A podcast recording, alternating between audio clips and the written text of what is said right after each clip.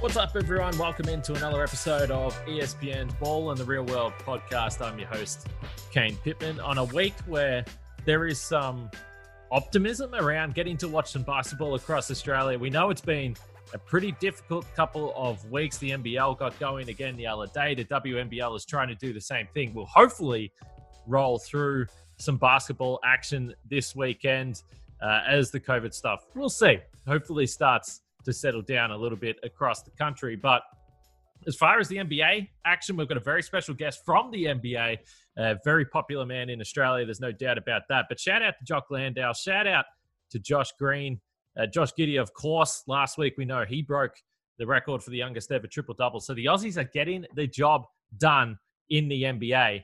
Joining us now, just touched down in Houston on a road trip with the Philadelphia 76ers, an athlete that I would say, as far as Australian athletes go, might have as high approval rating as anyone right now. Uh, maybe Patty Mills, his Boomers teammate, might rival, rival him a little bit. But bronze medalist with the Boomers in Tokyo, uh, star with the Philadelphia 76ers, Matisse Thybulle. What's going on, man? Not much. Happy to be here. So I set you up before we started recording, and I want to get to this first. And I said, "Look, this is a bit of a weird question for me. Don't feel weird about it, but I, but I have to ask: Do you have a girlfriend or a partner?" You said no. The reason I, I asked that, we had Jock Landale on the show last week. Uh, mm-hmm. He didn't give us the scoop. He didn't give us the scoop that he was going to propose to to India through the week. Uh, he really? did that. He did that in New York, and earlier in this season, we had Chase Buford on the show, who's coaching the Sydney Kings now, was with the Milwaukee Bucks organization he proposed a week after we had him on the show. So I, I just had to, I, I, just had to check that we weren't leading into something here. No, no, no, definitely not. But I, I will say that Jock, Jock told me after we played him, uh, was it two days ago? He told me after the game, he's like, "Oh yeah, by the way, I'm going to propose tomorrow." I was like, "No way." Listen, if you're going to do it, I mean, he did it. It was pretty picturesque. New York, the snow on mm. the deck. It's to me, mm. it seems like a pretty impressive way to go about it he did a good job. So I, I, mentioned the fact that you're in Houston right now, and and this season, every time we get a chance to speak to someone, it, it's so weird. There's players coming in and out of the lineup. There's guys in protocol. You yourself just recently have gone through a really strange situation, I would say, where a second time in a protocol, but it was short lived. Uh, how would you describe the NBA experience this year, and perhaps in particular what you've sort of gone through here the last week or so? Yeah, I mean this last this last week has been very interesting because I had I had COVID a little over a month ago. So I did the whole protocol thing for real.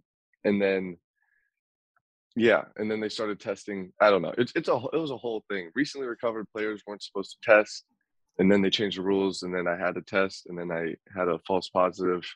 So then they threw me back into COVID protocol, and it was just like a lot of alone time, like with me and my plants and my books, just like watching basketball on TV. Okay, that was going to be my question. And you know, first of all, we should everyone that goes into protocol, we hope that they're healthy and doing well. Firstly, but secondly, if you are asymptomatic and you are stuck at home, you seem like the guy that has plenty of things that that'll keep you going, but it doesn't necessarily mean it's a fun experience. Yeah, no, it's it's it's not ideal, but like I definitely I definitely have what it takes to make the most of it. Like whether it's like at least in this last one, because I was pretty aware that I didn't have it. I was like putting on disguises and going for bike rides I get some exercise. like it's hard it's hard to go unnoticed in Philly because it's such a sports town and like for whatever reason like people are really good at picking me out of a crowd. So I like had all types of elaborate outfits on trying to disguise myself so I could just get a little exercise in.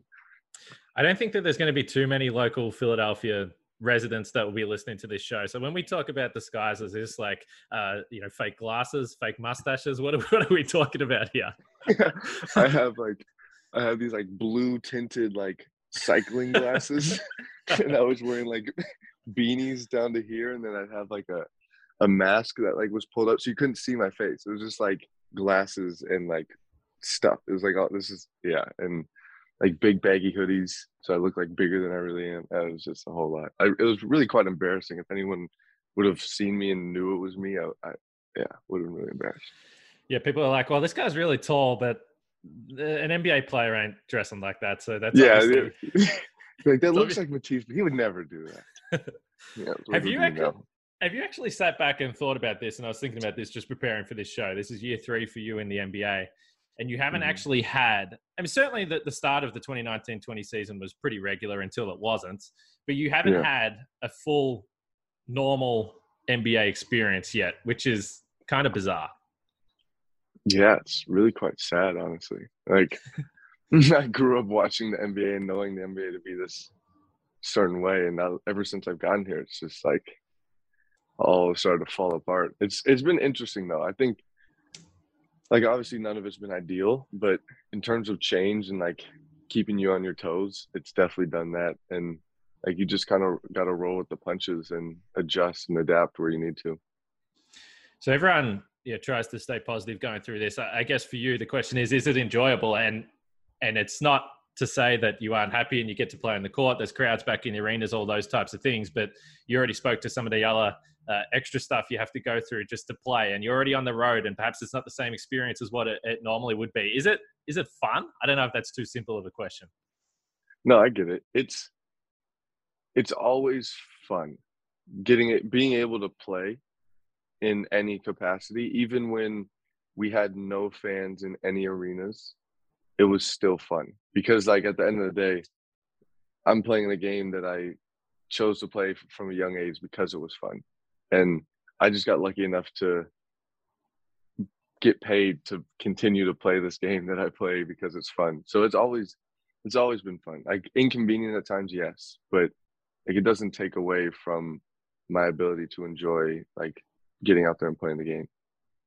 So I was reading uh, the other day or the other week, whenever the story was, there was a there was a feature about you, and and one of the the quotes that that came through, I believe it was from Tobias, and he was talking about routine and perhaps how you prepare for a game. And he said maybe it, it's changed over the time and you're already smiling, but it, it, might be different. It might be different to, to some players. And like I said, we had Jock on the podcast last week and he said some of the best advice he's had is consistency, routine, mm-hmm. not changing up too much. How would you say you fit into uh, that category, I guess, as an NBA player? And we can, we can get into why or what, what you do do. Um, yeah, I, it's been weird. It's it's like had to adjust a whole bunch my my my routine because like like we were saying the NBA has been changing so much. Like before, like last season, even in the locker rooms, everything was super spread out. So like guys would be separated amongst two locker rooms, whereas opposed like it's normally one. So like that changed things. But I mean, for me, like I generally have a book, like, and I just yeah, I don't know. I have a book I read in my locker. Some days, if I'm feeling super artsy, I'll like draw like terrible photo pictures on my iPad. Um, and like generally, I'll I'll try to find a little bit of time away from everyone just to like do a little meditation or just like just some. It's hard to find. It's one one of the interesting things. It's hard to find alone time as an NBA player, especially like on a game day. So that's something I try to squeeze into my my routine when I can. Have people ever tried to change that from you? And, and I ask that through the reason that there are guys that, and if you you get the chance to be in, the, in a locker room, which I have, you know, fortunately uh, over the years, not so much now, but over the years, and a lot of guys are focused. They might have music, but they'll be getting ready. They'll, and then there are other guys, perhaps like yourself, that like to sit on the other side of the locker room by themselves, uh, just spend time to themselves. Has anyone asked you why or, or tried to change that with you or said that maybe you should be uh, doing spending more time whatever it is more time on the court less more focusing on basketball i, I don't know yeah i mean I, it, it can be interpreted in a lot of different ways i've had people yeah. think that i'm just not friendly before and i'm like well right. that's definitely not the case um it yeah I mean the perception of it can be strange but like to a certain degree anything anyone does before a game is pretty weird like if if like a casual fan was to come into a locker room, I feel like they'd be surprised at everyone's routine. Like whether it just some some guys will just sit there on their phones for two hours and not talk to anyone. Other guys won't shut up. Like I happen to like be in a book and like just avoid people because like it's overwhelming enough to play in front of 25,000 people. Like I want to kind of create some space before I like step into that environment. And yeah, like how people perceive it is one thing, but I think to a certain degree, if you create it as like a a consistent routine for yourself, people accept it for just who you are. So I've been uh, you know, looking at obviously what you're doing on the court, but this off court stuff that you're into, whether it's the video and the photography, as you mentioned, the reading, the drawing, whatever it be, and it's it's so fascinating to me because I am interested in the anxiety of being a professional athlete. Like that is something mm-hmm. that's super fascinating to me because that that's something that resonates with me. I feel like I would be stressed out about the whole situation. You've obviously had these interests for a long time, but it, it does does it help is, is it part of the the reason you can do that is because you can sort of remove yourself from what you're potentially about to do or the pressures or the stress of of being a professional athlete yeah it makes it it, it helps me with like perspective because i can kind of see i can it, it, for whatever reason doing that stuff helps me see the situation for what it is and it just becomes like kind of silly like i can remove the pressure of having to like wanting to improve my three pointers and like the pressure of like I gotta make my next one because I just missed three in a row, or like I'm going out there and I gotta guard Kevin Durant and he just scored 45 points last night. Like I can I can escape some of that stuff by giving myself the space before a game to just exist as a human being in the meat suit. And when I get out there I can just be in awe of the fact that I'm standing on the court and there's thousands of people looking like not even supporting cheering but just like looking at me like how often do you ever get seen by thousands of people in a moment? Like that's so interesting. Like i'll even walk down the court and like be thinking in my head like don't trip don't trip don't trip. Just like silly things that like allow it to feel much more human because like if if it was up to just listening to the media or looking at box scores or instagram and twitter like that would create a lot more pressure i think people are equipped to deal with so has it been a process for you then? And I, I, don't know. I'm trying to recall. I can't remember you being on Shaqtin' a Fool for like tripping over your own feet or something like that. But but has it been a process for you whether it probably started in college or even even younger than that, where you can find a way to be okay with the fact if you don't have a good night, if you have a, a bad experience, and then say, okay, well, we're playing a game in, in 24 hours. How has that process been, and where do you think you're you're at with that?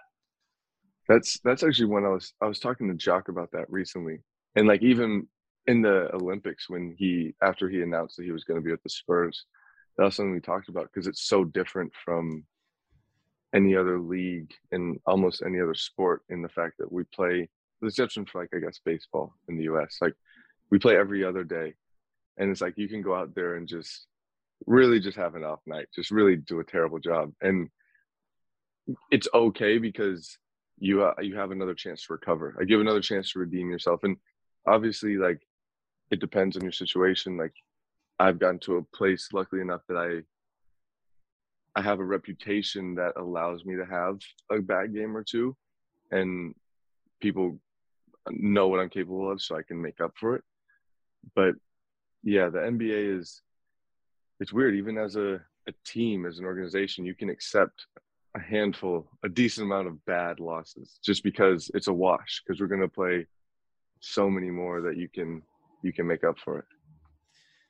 As we sort of move into the on-court stuff, so how is the team dealing with that? Because I feel like even this year, that's even more amplified because it, it to, to, me when i'm looking at the standings or i'm looking at the the results on any given day i'm like well okay well who actually played like i'm sure you aren't i'm sure you aren't thinking this but to me it's it's one of the most uh, irrelevant regular season records and you have to bank wins and you have to put yourself in the right spot there's no doubt about that but I just can't take anything away from the standings because there's so many so many factors that have gone into that. So how is the how is the team trying to to navigate that and have that understanding on when you might not have a good night, you might be playing a team that's mostly G League players or call up players. How are you approaching? Yeah, it? yeah. I mean, really, it's about winning the games you're supposed to win.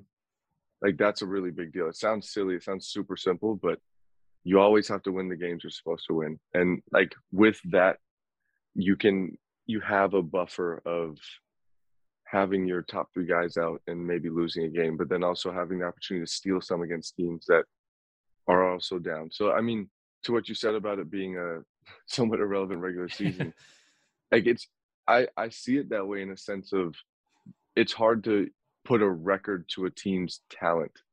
Like you, it's hard to to say like, oh, so and so has this record once the playoffs roll around who knows with like a healthy team if the, the NBA I, I couldn't even tell you how many I want that would be an interesting stat to know how many full rosters have actually played against each other this season. And to see that number would kind of be interesting because, yeah, teams are learning. I think, and I'll speak for the Sixers, I think that it's helped us. Obviously, the losses hurt, but the ability to know how to play with different lineups is something that you don't, teams don't experiment with that stuff because if it ain't broke, you don't fix it. So they just kind of stick to their guns. But this season, you haven't had a, there's no been no choice. It's like three guys, four guys are out. You got to just go out there and figure it out. And I think in terms of just building a resilient team, that's huge. And I think that will pay dividends down in the uh, long run towards playoffs. So one of the funny parts, and I don't know whether funny is the right word, but one of the interesting parts of this season has been hearing guys say, "Well, we had player A come into the locker room. Everyone's introducing him. Next thing he's starting. Next thing he's playing 30 minutes. Has there been any situation for you where you're about to get on the court? You're like, okay, I didn't even know who this guy is. That's obviously exaggerating the situation, but it is unique. Let's say that. You, you mean in terms of like my own teammates or guys I've played against? Yeah, both. I mean, it's it's such a weird. You can put on any NBA game right now and be like, wait a second, who is who is this guy? Where did he come from? there's, there's definitely been moments where like I'm in the game and someone gets subbed in, and like we run a scout. Like I know everyone who's yeah. on the court and their tendencies. Somebody will get subbed in, and we're literally running back in transition. I'm looking at the bench, like at our defensive coach Dan Burke. Like, what does he do? Like trying to mouth, like, what does he do? And like he'll be like pantomiming, like shooter or whatever to me, so I can kind of have a feel for what what I'm dealing with. But then even on like your own teammates situation, as a basketball player, fairly aware of like the other basketball players floating around in the ether, and just whether it's been just from coming up and playing against them or just being a fan of the game and watching them, you have an idea of most guys, but even then, you don't know exactly what they bring are going to bring to the table. And at least for us, I think the coaches have done a really good job of putting guys who've had to come in and replace others in a position to succeed. And to and to all these players' credit, they've melded seamlessly with what we're doing, and I think that's one of the most impressive things that's come of this time is like it's hard enough. Like I've been with this team for three years. I played for Doc for two, and I still struggle with the plays at times. But these are guys coming into a team with the playbook they don't know and having to execute it at the highest level possible. And to first, like for the most part, doing it really well and like i mean i take my hat off to these guys because they're they're really doing a good job and for us like they're helping us win yeah one of the more interesting situations i've seen and this has probably happened a number of times but uh, i was watching the nets the other day langston galloway is playing for them the next day they play the bucks he's on the bucks playing against the team he was on 48 hours earlier and playing 20 minutes for Milwaukee as yeah. well. And and it's like I I don't know how he knows where to be or what to do, but as you sort of pointed to, I mean, you guys are pros for a reason, and and and they're doing a really good job for you specifically. More minutes than you've played per game through your first two seasons. Uh, you're at 14 starts now, which I think is is tied with your rookie season. I, again, I don't know mm-hmm. whether it's hard for you to judge your season so far, but the opportunities have have been there. Uh, how are you assessing it? Because uh, again, you look defensively, and people look at you and say, "Well, you're an elite defender." Philadelphia's team mm-hmm. defense has gone down this year, but uh, again, I, I, don't know what that means or what you can take from that. But how have you assessed it so far? Yeah, I mean, in terms of the team defense, we lost like the runner-up for defensive player of the year. Um, that that definitely has a lot to do with it. I think someone had said this to me recently any other team that loses a player of that caliber falls apart. And for whatever reason, like we've been able to come together, and I say whatever reason, but it's fairly obvious. We have really talented players. Um, we've been able to come together and still find success in new ways. And whether that's me stepping into a new role or guys just stepping up in the roles that they've been in, it's been a, a massive learning experience, and it's also shown uh, like a lot in terms of what guys are capable of and how much like even new guys like how much Georges has come in and just changed the second unit of our team and like improved the shooting of like it, yeah it's been fascinating but in terms of my own my own situation it's yeah just being ready for the moment like i don't know me and danny have very similar roles and he started majority of the last year and a half. And when it's time for me to step into that role, it's just trying to be as prepared as possible. And the way I determine my success is, I think, a little bit different than most guys. But ultimately, at the end of the day, it comes down to if I'm helping the team win. And I I feel like I can say, uh, like as of late, at least with these starts, it's been I've been able to do that, and I'm really proud of that for myself. And it just makes me excited to see as like I get more comfortable playing with different units, um, just what what more can come of that. So you mentioned Ben, and you guys have been asked about Ben seven million times this year. So hmm. I, I want to keep it on court. But for you, when you you pointed to the fact that you take him away, and it's it's kind of sad how it's been forgotten. Okay, this guy's an all all world defender. Let's not let's not forget about that. So for you, without him on the floor, and then you put Tyrese, who's had a fantastic season. But but what changes between those two? And it can be defensive or offensively, stylistically, what they're trying to do. What's what's the biggest change? I mean, defensively, Ben can guard one through five, and we put him on the other team's best player. and it's like, like when you, and then when you have to replace him with a player who's like just physically smaller, like just could not. Most human beings cannot do what Ben does or has done just physically because he's such a freak. And so Tyrese has done an amazing job of stepping in and running like a pretty high powered offense and like being able to juggle like a lot of like offensive juggernauts and make sure like guys are getting the balls where they need it and we're running the plays that we need to run. And then also just being able to contain his man and not like the job that Tyrese Maxey's done this season is like there's been like a world class effort and just like as a second year player to go from not really playing and to stepping up into the role that he's in now it's been truly incredible and like he's doing the whole protocol thing right now but when he's back i'm sure he won't lose a step and it's like he's invaluable to this team at this point so on the other end, the, the guy who's anchors it all, Joel Embiid, it's interesting. I was looking at just looking at lineups this morning, and you've actually already played more minutes on the floor with Joel this season than you did for the entirety of last year. And and obviously there's obviously there's some different lineup data there. You're coming off the bench now, you're starting, so things change a little yeah. bit. But what does he do into whether it's vocally positioning? But when you have a guy behind you, and a lot of times you'll be out on the perimeter, you've got Joel Embiid behind you. He's a great rim protector, and by the way, just an absolutely massive man. Like there is big guys yeah. in the NBA, but then there's guys like Joel Embiid that if you're up close yeah. are just absolutely ridiculous. Yeah, he he's enormous, and honestly, it's so crazy having Joel and Andre Drummond because these are two massive human beings that move effortlessly.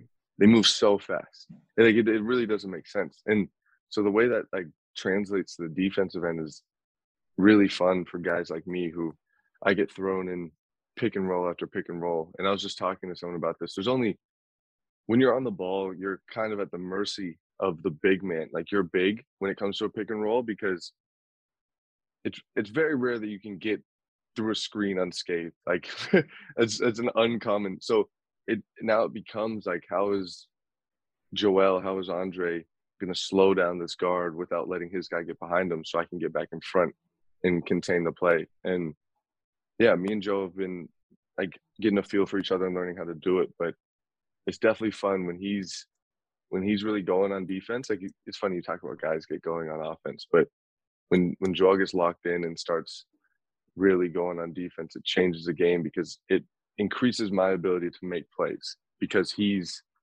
putting out fires and containing things for me. So now I can take a little bit more risk instead of just trying to. All I'm worried about is getting back in front of my guy. Now it's like I can try and mess with him a little bit and force a turnover. Yeah, that's interesting you say that because I, uh, you, we've seen what you can do in one-on-one situations, man to man. But I, I would guess, and this is just my opinion, you look like someone that, that freelances as well as anyone in the league as well. You like to you like to see what's going on and, and make your own decisions. Some would say take risks. Is, is there ever a time where the where the coaches will say, Matisse, that, that was that was a bad? Do you t- kind of have that license because not many players do? Yeah, it's. I've had a lot. I mean, I've had to have a lot of talks with the coaches and our defensive coach.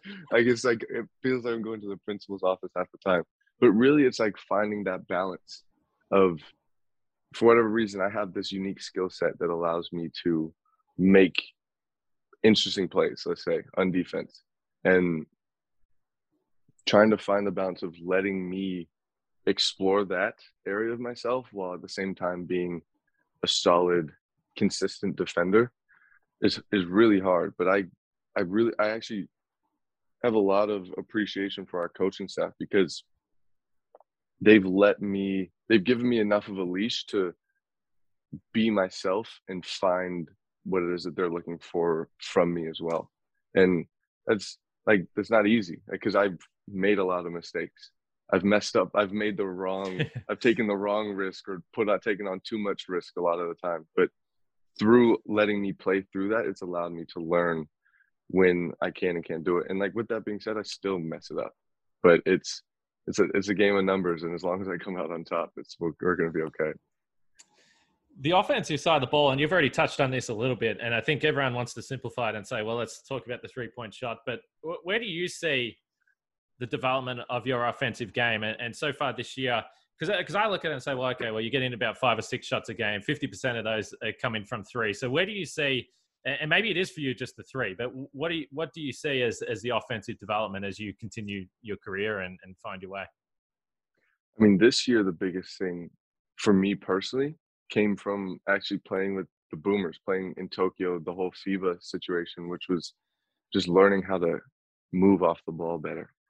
And it helped playing with like savvy vets like like Patty, Delly, Joe, all these guys, Baynesy. Like even honestly, like Nick Kay is one of these guys who I learned a lot from because his game is very unassuming and at times like you you forget he's out there, but he's what I learned from him is he's always in the perfect place, offensively or defensively. But specifically on offense, his ability to space the floor and make cuts, I learned so much and was that I was able to bring over to the NBA. And like the biggest compliment I've gotten from our coaching staff is my ability to cut, like and create. It's been fun. Like I've been learning. This is like a new world that's opened up to me on the offensive end, and it's like most of it doesn't show up in the box score, but I mean, I'm no I'm no stranger to that because my game defensively at half the time doesn't either. And but it's like I've figured out how to make cuts that open up shots for other guys or I'm, I can now manipulate the help side defense to give Joel more space to go one on one. And these are the things that, and I'm going to go on a little tangent here, but like as a kid, you you look up to like these players and like everyone wants to be in the league and everyone wants to be a star. But little do they know there's only a handful of those guys who ever get to exist. Like teams aren't built to have multiple of them at the same time. So what are you going to do if you have to fit into one of those other roles? And that's kind of what i've been trying to learn for myself. And that is how do you complement the best players on the floor? And how do you make everyone else better? And through this like newfound world of cutting off the ball i've i've kind of like created a cool little niche for myself and i found ways to have different levels of success in that area. So you mentioned a number of guys on the boomers and it's interesting because this speaking of my own tangent this has been a tangent i've been on for a little while and people always talk about patty and they say well okay well what's going to happen when kyrie's playing and i'm like well if you watch patty mills he never stops moving and mm-hmm. 82% of his buckets this year have been assisted. So I'm pretty sure that if you put another superstar on the floor, he's going to be fine. So Patty, as yeah. well as a guard who obviously can work with the ball in his hands, but is almost, you know, when you think about guys that move without the ball, obviously you think of Steph number one. Oh, yeah. But Patty, Patty has been a guy that's carved out a decade long career by virtually doing that. Mm-hmm. Yeah, he's been, he was really fun to play with because it's rare like you said, Steph Curry, it's rare that you see players that can be so dominant offensively off the ball, like moving away from the action to get back to it. And then, so it was that honestly, I did learn a lot from, from Patty as well because of his ability. Like he was so interesting because he would use the way people guarded him because everyone was so scared of Patty Mills. Like, don't let him get an open look. So because of that, it they would have to guard him. They would go against traditional defensive schemes, and now that opened up new avenues to like exploit what they were doing. So watching how effortlessly he kind of took that and used it against them was really was really interesting, but also like allowed me to to find new ways to play off of him. And he honestly was good about being verbal about it and like being like Tease, when you see this, do that, I'll find you, like that kind of stuff. Him and Joe were really, really great at that. But yeah, Patty, Patty in the Olympics is on another level, but what he's been able to do um, with Brooklyn is awesome. And you can see how much you can see if you watch a game, you you can see how much Kevin Durant loves playing on the court with Patty because it, it's just it, it creates an outlet and it just opens up. Like you talk about players have different levels, like uh, gravity is what we call it at times.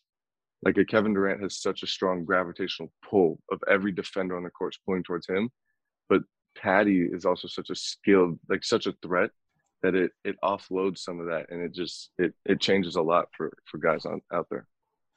So as a defender, you just kind of hit on something that's always been interesting to me. If you have, if you're playing Brooklyn, let's say, and you've got James Harden, you've got Kevin Durant, you've got Kyrie Irving on the floor, how difficult is it not to be sucked into the ball handler? If you're if you're the help defender, or, if you are uh, uh, defending the screen, whatever it may be, when you talk about gravity, how real is that as a defender, and how difficult is it to not to not fall into that? I mean, you're screwed. like simply put, it's it's so difficult, and that's when you have to have individuals who can take on a one-on-one matchup like that. But it there there's no with with players like that, and when you have that many of them on one team, there's like no cut and dry, like no black and white way of approaching it.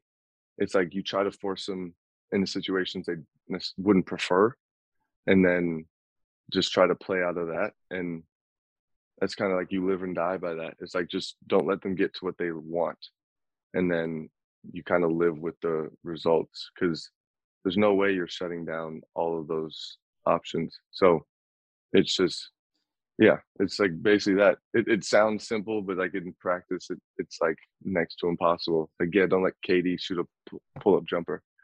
Sure yeah, uh, I think back to the game against Team USA in Tokyo, and you, yourself obviously w- was guarding KD. Uh, I thought Dante Exum was had some incredible individual defensive possessions, and it just didn't matter. Um, what what did mm-hmm. you learn about Dante? Because you know, unfortunately, we've if people in Australia have been hoping that he can just get healthy, that he can play. Um, I, yeah. I'm not sure if you've ever played against him, just because he hasn't hasn't really been on the floor. So I, I think the ta- one of the big takeaways from the Olympics was just how damn impressive he was, considering the, the little amount of basketball he played. Yeah, I actually did play against him once when he was in uh, Cleveland, I think. Okay.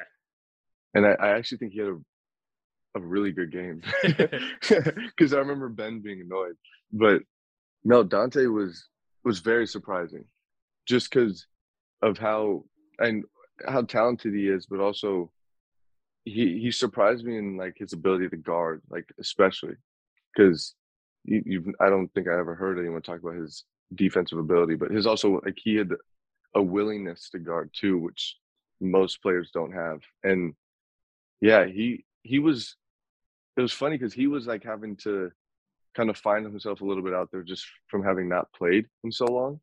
So it was really interesting to just see when you watch a talented player try to like you have to reel yourself in a little bit.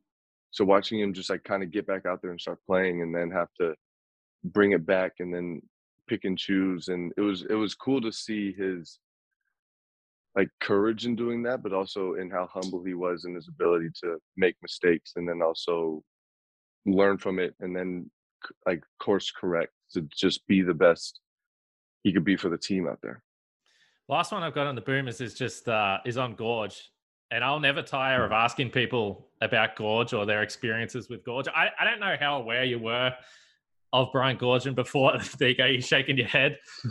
uh, how long did it take you to realize that this guy is, uh, I, I don't know if different is the right word, but he's intense, inspirational. I don't know how you would describe him. I mean, all the above. It took about like, I mean, it was funny because in training camp, he wasn't, during the first few practices, especially in California, he was very hands off. So I had no sense of really what he was like, and I think I had missed some of the harder days, luckily. Um, so I didn't see him really getting into it. But it only took like one game to see.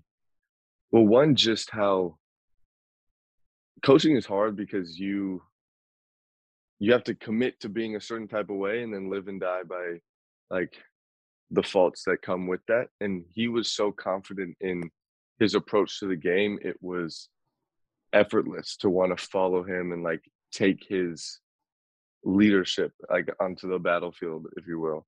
And one thing I really appreciated about him was how open and honest he was. Like one of the first conversations we had after one, I think it was like during half halftime of one of our first games in Vegas. He told me like, "You're not going to get any plays called for you. It's going to be hard for you to find opportunities on offense because of that. But he's like, I need you to want to go and find those opportunities because without that, it, it's going to be hard for us to succeed. And most coaches, it would be very hard for them to go to a player and tell them that because yeah. they'd be scared of the reaction. But he owned it, and I was like, obviously, I, I I know my role and I'm fairly confident in it, so it didn't faze me too much. But to have a coach believe in me to figure it out was pretty cool. To tell me like, yo, this isn't gonna, it's not gonna cater to you, but we still need you to find it, was a, a cool challenge for me to take on as a player because now it's like I I didn't feel like he didn't believe in me. I felt that he definitely believed in me, but it wasn't gonna be easy. So I went out there and had to kind of sort it out on my own. You've been pretty open about that side of the ball and how you've approached it and some of the things you've learned and you kind of hinted to it, but I feel like for a lot of guys, would, that would be a bit of an, an ego hit to, to hear that. Yeah. It's like, why, why are you not running plays for me? Is that is that ever been a challenge for you, or you've had to learn to, to get to that point? And obviously, you're still so young that there probably is going to be evolution. But for right now, about maximizing what you can do and what's what looks you're going to get. Yeah, it's definitely been a learning process. Like, yeah, a lot of players, most players, their value comes from like their production offensively. And to most guys, to produce offensively, you have to have a play called for you. And it's yeah, it's been a, it's a, massive learning experience. I think spending four years in college helped because I got used to this role and I started to see where the value of that role translated to the NBA. So I kind of like dug my heels into it and was like, this is what this is what I'm gonna take with this is what I'm gonna kind of give myself to and if it works like it works. If it doesn't it doesn't but this is what i'm committing to. Um but no i think to have to have it laid out for me so black and white because i've struggled with it even in the nba but ever since Goorj laid it out for me so simply that like it wasn't uh because at times it will just be an unspoken thing and like a lot of players learn their roles through that where it's just like unspoken but you kind of see where what groove you've been put into. And but to have it just laid out for me and then i can just commit to it in that sense and to have my also to have my success celebrated when i do find it for myself it it keeps that motivation keeps that fire burning to want to continue to do it because it's like i said it's not it's not easy to really hard to get a steal in a dunk like to just buy yourself two points easy like that like that's very uncommon so to to have like a a coach behind me who believed in me and like we haven't even gotten to the team but like to have the players behind me who also believed in me helped massively in me being willing and able to to do that role to the best of my ability. Yeah, I just, I just find that that really fascinating. Um, there's no doubt about that. And then, so you come back to Philadelphia, and Doc Rivers uh, obviously has been there for a couple of years. It, when you have that experience, and you feel like maybe you've learned something about yourself, or can bring something to the table. Is that something that you go and then and then speak to them, or is it just a matter of following on that role and taking on the lessons that you've had? Like, how do you then apply that to the to the NBA? It it was interesting. It didn't take much because it, like I said, my role is like a very go. It, I follow the grain. I go with the flow of the game.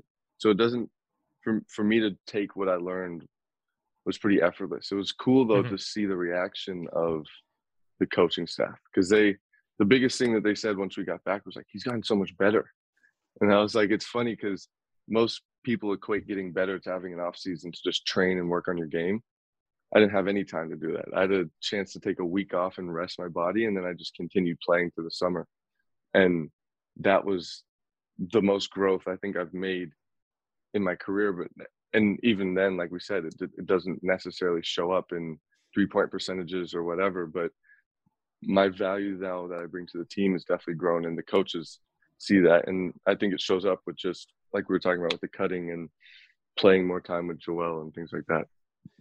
You're not always going to have the opportunity to go to the Olympics every off season, but do you think that yeah. it has changed how you may approach off seasons moving forward, or, or other things that you can potentially do?